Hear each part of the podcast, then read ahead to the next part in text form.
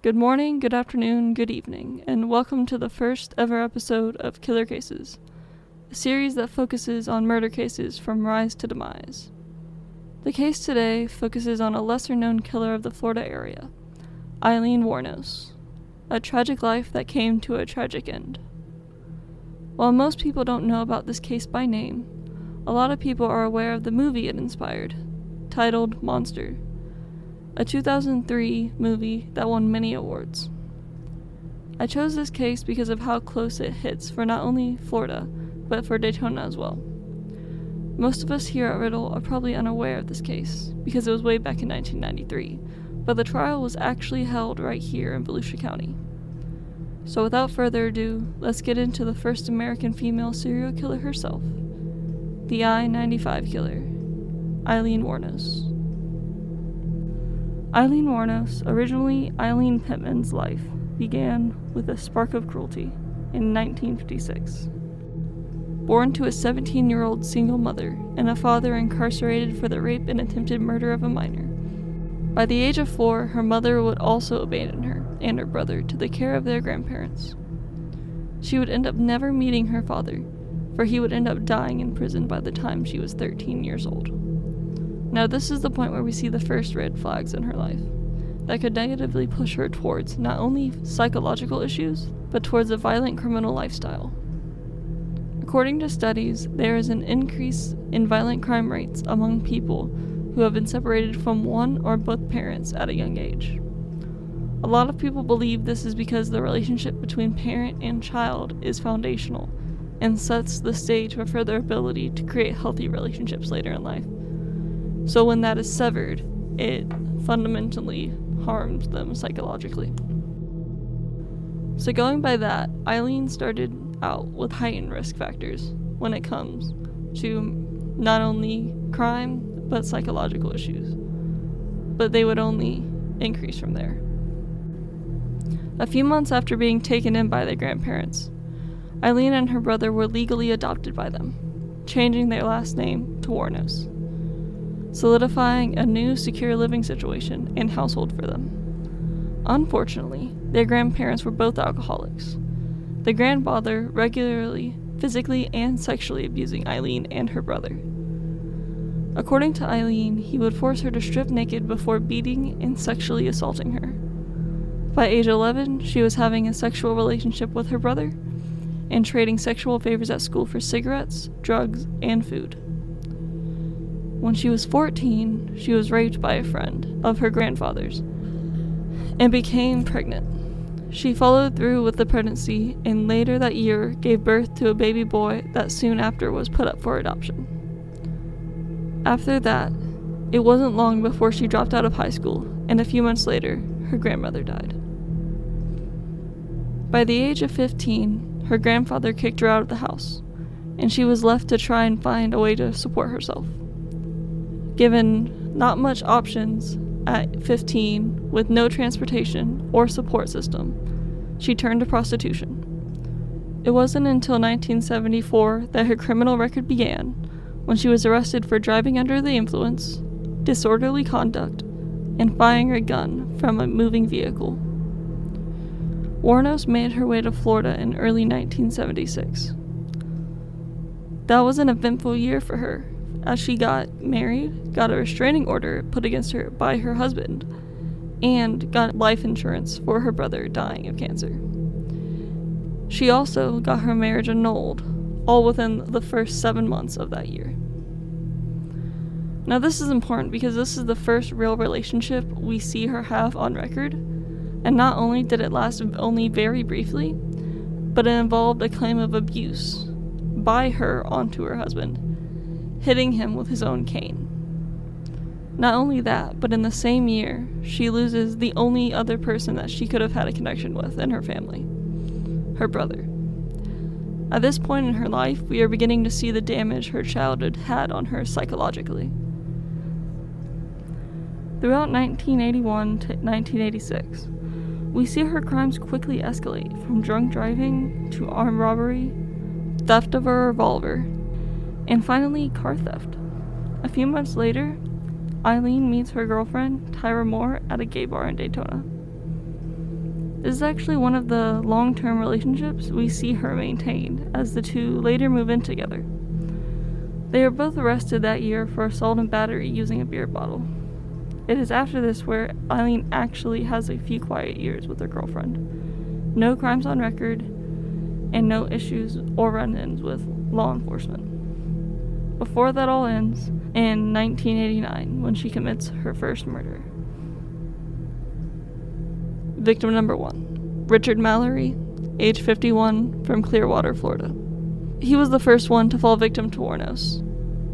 It was November 30th, 1989, that Richard picked up Aileen. According to Wuornos, shortly after picking her up, he attempted to rape her, and it was only then that she shot him in self defense. She shot him first while he was at the front seat, and the second and third time after he stumbled out of the car. According to her own statement, her thoughts through it all was I figured, well, if I help the guy and he lives, he's going to tell on me, and I'm going to get arrested for attempted murder, and all this jazz. She said. And I thought, well, the best thing to do is to keep shooting him. His body would be found two weeks later in a junkyard. Now, I am unable to say exactly how that night went down, only what was claimed by the surviving party and the resulting evidence so I cannot speak to whether or not Richard Mallory did attempt to rape Wuornos that night. I will say, though, that Mallory had a history as a sex offender, having already previously been charged with assault with the intent to rape after being arrested in 1957. Despite not being able to say whether her allegations are true or a cover story, it is my belief that whatever transpired that night led to the decline of Aileen's mental state and kicks off the rest of the murders. Victim number two David Spears, age 43 from Sarasota, reported missing May 19, 1990. David was on his way to visit his ex wife and kids in Winter Garden near Orlando when he picked up Wuornos. It was June 1st, 1990, when his body was found in Citrus County, Florida. Unlike the first victims, Mr. Spears was found nude off the side of the road, probably where he had been shot. With Mr. Spears, there was clear signs of overkill as she shot him six times in the chest. According to Wuornos, Spears threatened her as well. This victim, however, had no history of violence or malice towards women, as he was even providing for his current ex wife. On this case, because of that, and the testament by loved ones, the public was less inclined to believe this allegation, whether it be true or false, her statement on this murder and her thoughts throughout was I thought, what the hell you think you're doing, dude? You know I'm going to kill you because you were trying to do whatever you could with me. And I shot him through the door, and then he kind of went back, and I went right through to the driver's side and shot him again, and he fell back. Victim number three Charles Carskaddon, age 40, a rodeo worker. Charles' body was found June 6, 1990, nude in a secluded area in Pasco County, covered by a heating blanket. He had been shot eight or nine times by Wuornos. By the time the body had been found, it was so badly decomposed that it delayed identification of the body by the police. The decomposition of the body made it so bad that the ME couldn't even determine the height of the victim before death. Victim number four Troy Burress, age 50, a salesman from Ocala, Florida. Reported missing July 31st, 1990. On August 4th, 1990, four days after being reported missing, his body was found in Marion County, Florida, on the side of the road near State Road 19. Because of the heat and humidity that Florida is known for, it sped up the rate of decomposition and it is only because of its proximity to where his truck was found and his distinct wedding ring that he was able to be identified. His cause of death showed way less overkill than the two previous victims, because unlike the last two victims that were shot way more times than necessary, Troy was only shot twice in the abdomen before being placed in the woods. She accused Troy of attacking her and laughing at her during this attack. Victim number 5 Charles Dick Humphreys, age 56, former police chief and state child abuse investigator. Reported missing September 11th, 1990. His body was found the next day on the side of the road. It is believed by some that Mr. Humphreys was actually trying to help her leave the prostitute life when he picked her up. The kill of Mr. Humphreys closely resembled David Spears, as they were both shot six times. I find this interesting because the two victims that have been described as the least likely to have tried to attack her in the eyes of the public were both shot six times. She was even quoted saying the reason she shot Humphreys as many times as she did was because she had to, quote unquote, put him out of his misery. Victim number six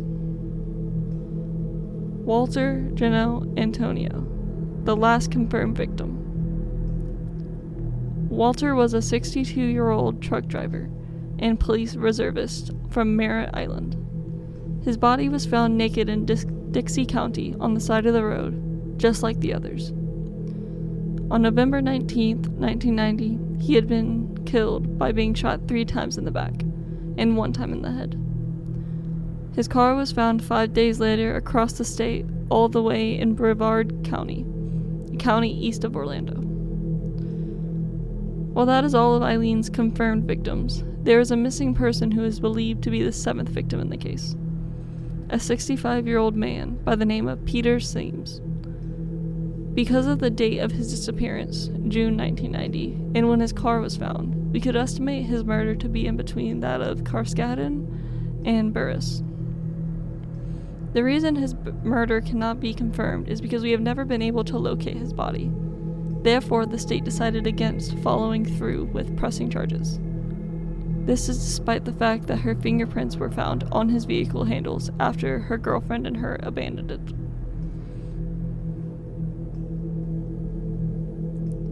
January 9th, 1991. Wuornos was arrested at the Last Resort Bar in Port Orange. Upon the arrest, she was not told about any of the outstanding murder charges, but instead of a few minor outstanding charges that were unrelated to the murder case. Her girlfriend, on the other hand, was later found all the way in Pennsylvania. According to both Wuornos and Moore, Moore was not a part of any of the murders and was only told once about the very first one. These were the claims, at least despite multiple witnesses seeing both of them leaving the crime scenes together. Over the course of the next few days after Wuornos' arrest, Moore made a deal to conduct a series of multiple telephone calls to help the police build a case. During her confessions, she at one point claimed that the reason she killed and robbed all those men is to help to support her and her girlfriend's lifestyle.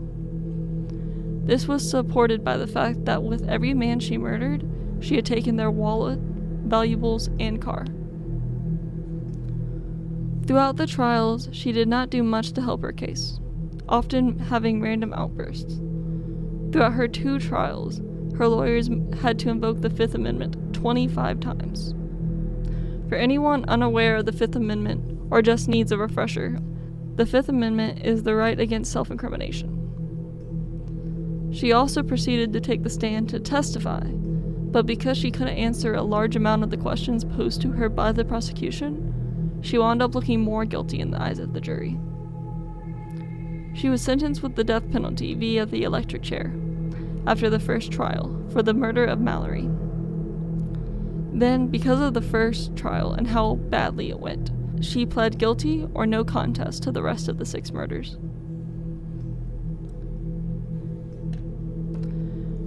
So, because she was given the death penalty, Florida, along with some other states, required the jury to go through a list of aggravating and mitigating circumstances.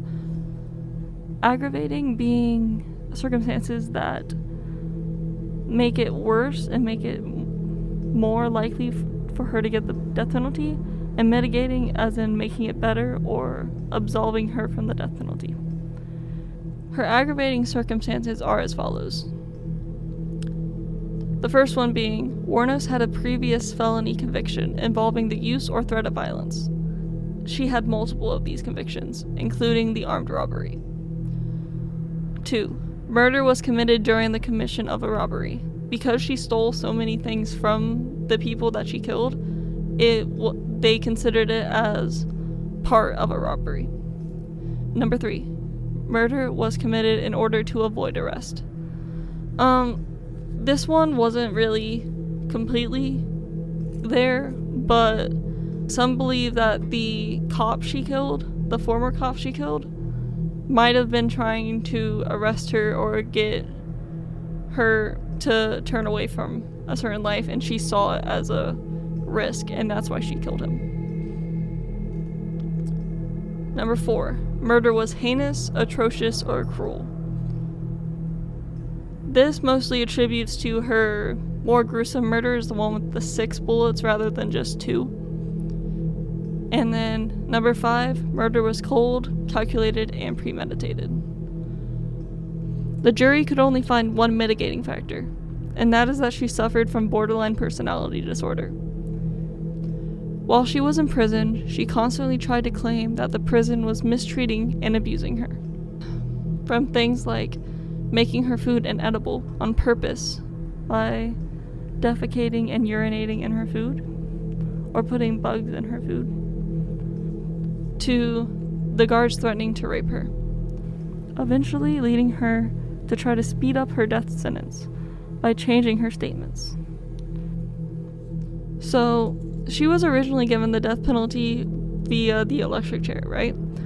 But Florida started allowing prisoners to choose their method of execution in 2000, and her execution was in 2002. And although I couldn't find anything online proving or disproving that that's why she was killed by lethal injection instead. I believe that's probably the case because she was put to death after that decision was made. When the day approached for her execution, she was asked what she would want for her last meal, and she refused to give an answer. So she was given a single cup of coffee. On the day she was executed, families of all the victims were present, along with some media and people who had caught interest in the case. Based on eyewitness accounts, when the time came, she entered the death chamber with a huge grin on her face. And her final words, when asked if she had any, were Yes, I would just like to say I'm sailing with the rock, and I'll be back like Independence Day with Jesus. June 6th, like the movie. Big mothership and all. And I'll be back. I'll be back. So that's this case, and if you couldn't tell already, it has led to a lot of controversy over the years on whether or not she was actually raped, if she actually deserved the death penalty, and just about her overall mental state. Based on the facts, I personally am led to believe that her traumatic childhood and adulthood eventually just led to her having a psychotic break. I can't say what the trigger was that set it off, but I think inside she really did think that those men were attacking her, whether they were or not. But no matter what you believe, if her mental state was all an act or not, there is no denying that she started, ended, and lived in tragedy. Well, thanks for joining us for today's case. Hope to catch you on the next one.